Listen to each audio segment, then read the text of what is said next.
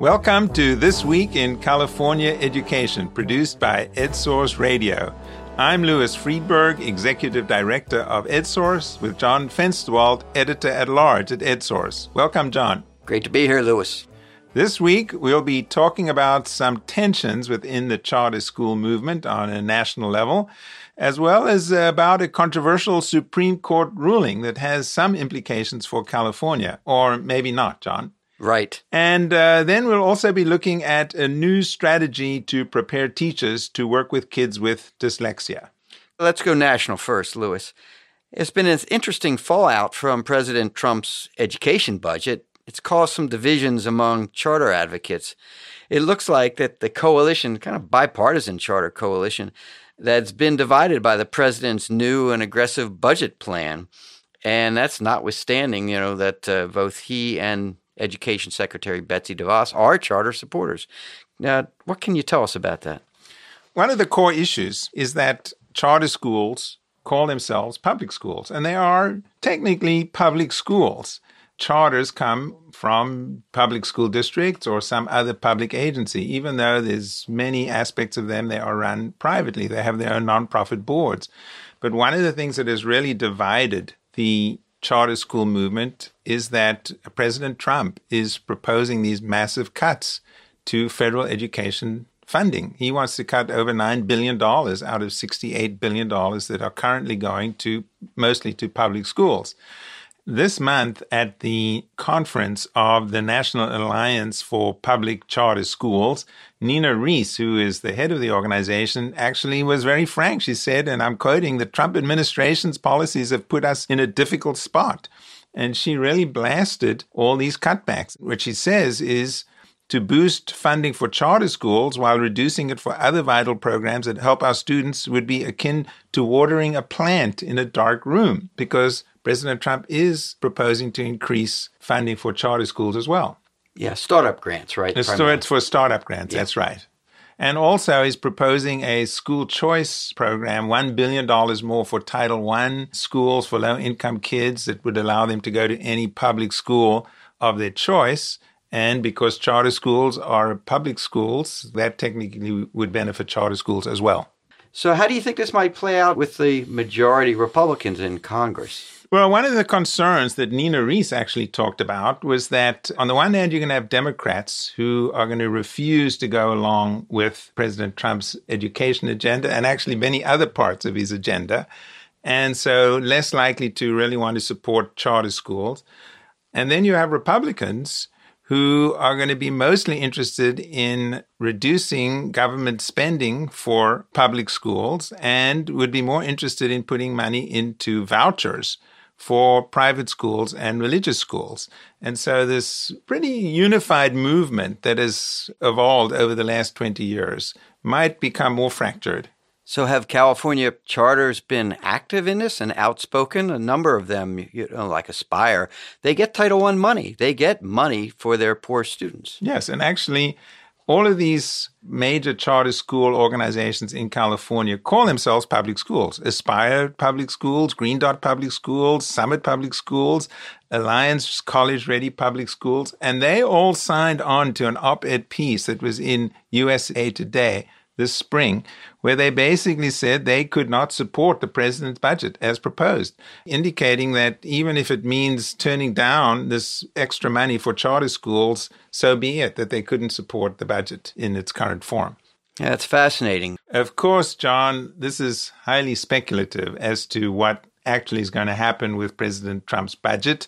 It may not go anywhere in Congress, and so all of this is really on a theoretical level at this point as to what actually is going to happen. Right.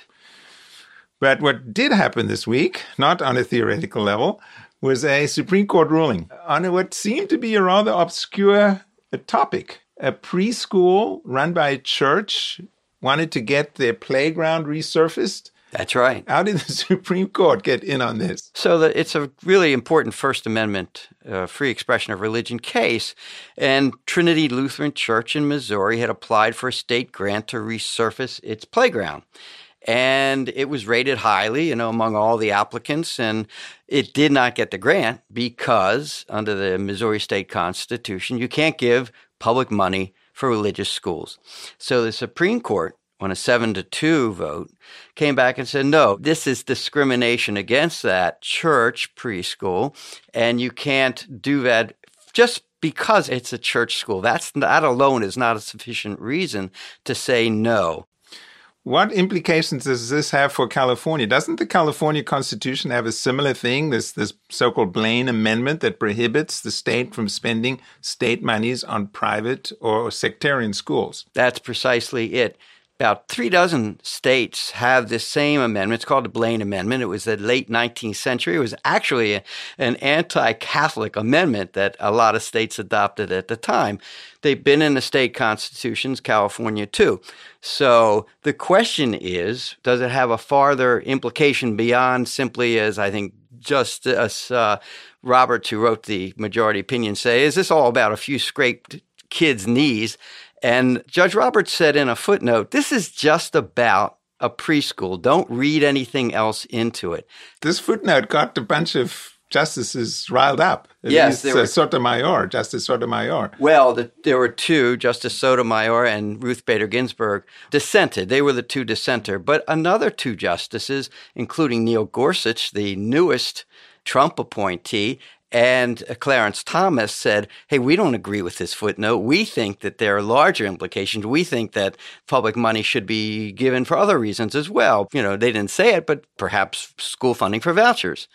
So that's the important. And in fact, the next day, after the decision, the Supreme Court sent a notice to Colorado and some other states and said, well, you know what? You ought to be thinking about the implications of this decision. And in Colorado, right now, the Supreme Court in Colorado ruled out public money for school vouchers for parochial schools because of the Blaine Amendment. And so, by the Supreme Court sending out this notice, it's a clear invitation by at least probably at least four of the justices of the Supreme Court bring this case to us next year and we'll decide it. And so those who opposed the voucher said, hey, it's just a narrow ruling, but I think everyone understands that there's going to be a larger ruling down the road, very much affecting school vouchers, including that if a state has a school voucher for private schools, it's going to have to include religious schools. Well, that's very interesting because this is not just a theoretical issue now, because the Trump administration and Secretary DeVos are this is the main part of their education agenda is is promoting private school vouchers. And California has been on the record. I mean, voters have twice turned down the notion of private school vouchers. But this ruling could open the door to making California's prohibition then on spending money to private schools unconstitutional? I wouldn't go that far. What I think the implication might be, we'll have to see, is that if you're going to have a school voucher program, you just can't limit it to private schools. It must be open to all schools, including religious schools. Now, California voters have twice said we're not interested in vouchers, period. So it wouldn't necessarily open the door to California vouchers. And the president, or at least Secretary DeVos, has said, we're not going to impose vouchers on states. It will be a voluntary effort. States have to say they want vouchers, but we have to see how that plays out. Well, I wanted to ask you, John, about another story that you wrote about on the core districts, which Education Insiders know. It's a, it's a half dozen or so school districts, including some of the state's largest they went to the state board and they wanted the state board of education to declare these six or seven, how many districts? Actually, it would be eight now. Eight districts. Okay, collectively as yes. an innovation zone. Yes. Sounds like a good idea. So the core districts, if you remember under No Child Left Behind, they got a waiver, federal waiver, to do some innovative things that California wasn't interested in. They looked at chronic absenteeism, different ways of measuring student growth, social and emotional learning, things that the state wasn't doing at the time. Well, as it turns out, the dashboard, you know, which the state has adopted, has many of these aspects. But the core districts now, we the No Child Left Behind has been replaced by the Every Student Succeeds Act. So the core districts are going back to the state board and say, we're doing interesting work. We're still doing interesting work. We'd like your permission for a waiver under the Every Student Succeeds Act to continue our work. And so they've written to the state board saying, please consider this innovation zone because you're now creating a state plan. So bring us in. Not only us, but any district that wants to do what we're doing, include us as part of this innovation zone within the state's accountability scheme. So, so what did the, the, state board responded yet? Well, or? not quite. The state board sort of did an end run around. The staff wrote to CORE and said, well, we think it's premature because we're not even quite sure what the state plan is going to look like. So, you know, it's, it's, it's too early. And so it's sort of catch 22. When do you apply for something that the state is creating?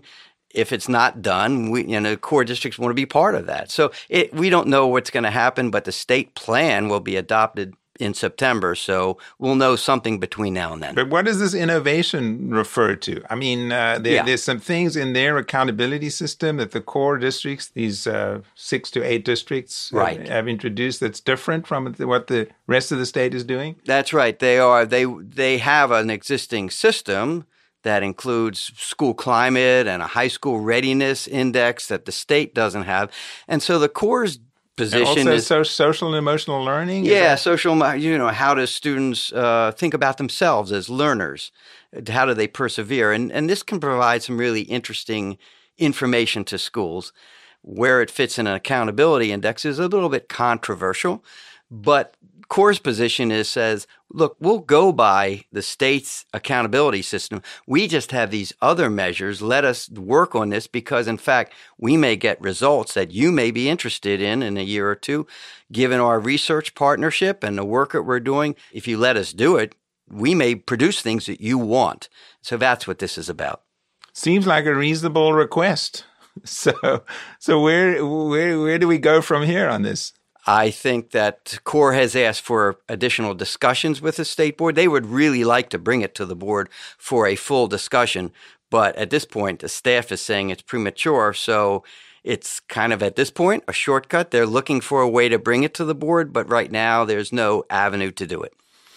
Well, we wanted to just switch gears for a minute here or two and welcome Jane Adams, our student wellness reporter, to the conversation. Welcome, Jane. Great to be here. Jane, this week you wrote about an issue that affects large numbers of children in California and uh, that at least one school district is getting a head start on. What is the issue and what is the district? It is dyslexia, and the district is Los Angeles Unified School District. Well, how many kids actually are, are estimated to have dyslexia of some form or another in California? The International Dyslexia Association, which is a well respected group of researchers, estimates it's 15 to 20% of people, varying degrees of severity, as you noted, which could mean uh, 1 million kids in California out of the six million in the in the public schools. Oh, that that's that's a lot of kids. So there's a new state law that is nudging school districts to do more in this area. What what is that law? That's exactly right. It's a nudge. It was passed in 2015, but just goes into effect at the start of this upcoming school year. It's called AB 1369 from Assemblyman Jim Frazier.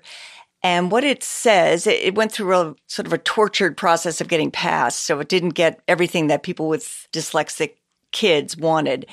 But it requires the California Department of Education to create program guidelines for dyslexia. That's what they're called. And parents were very anxious about what these guidelines would mean because in my reporting, parents by the dozens told me of the struggles and the anguish of their kids not being able to learn to read and turning to schools and not getting help that made a difference. So parents were concerned that these guidelines might not have any heft to them. Now it appears that they do have heft and we'll see. They're going to be revealed sometime in August.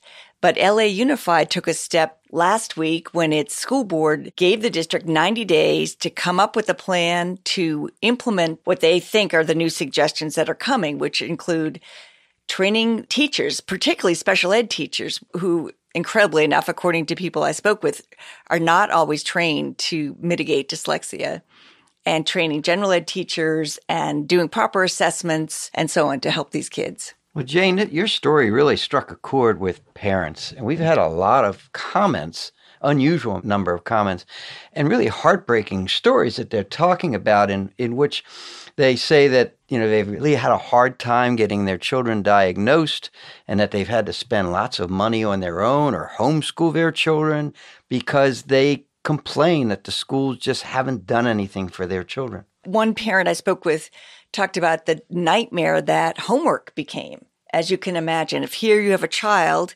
who's perfectly bright and cannot seem to read, and it's baffling to everybody involved and anxiety producing. And of course, the teacher might say, spend more time reading at home.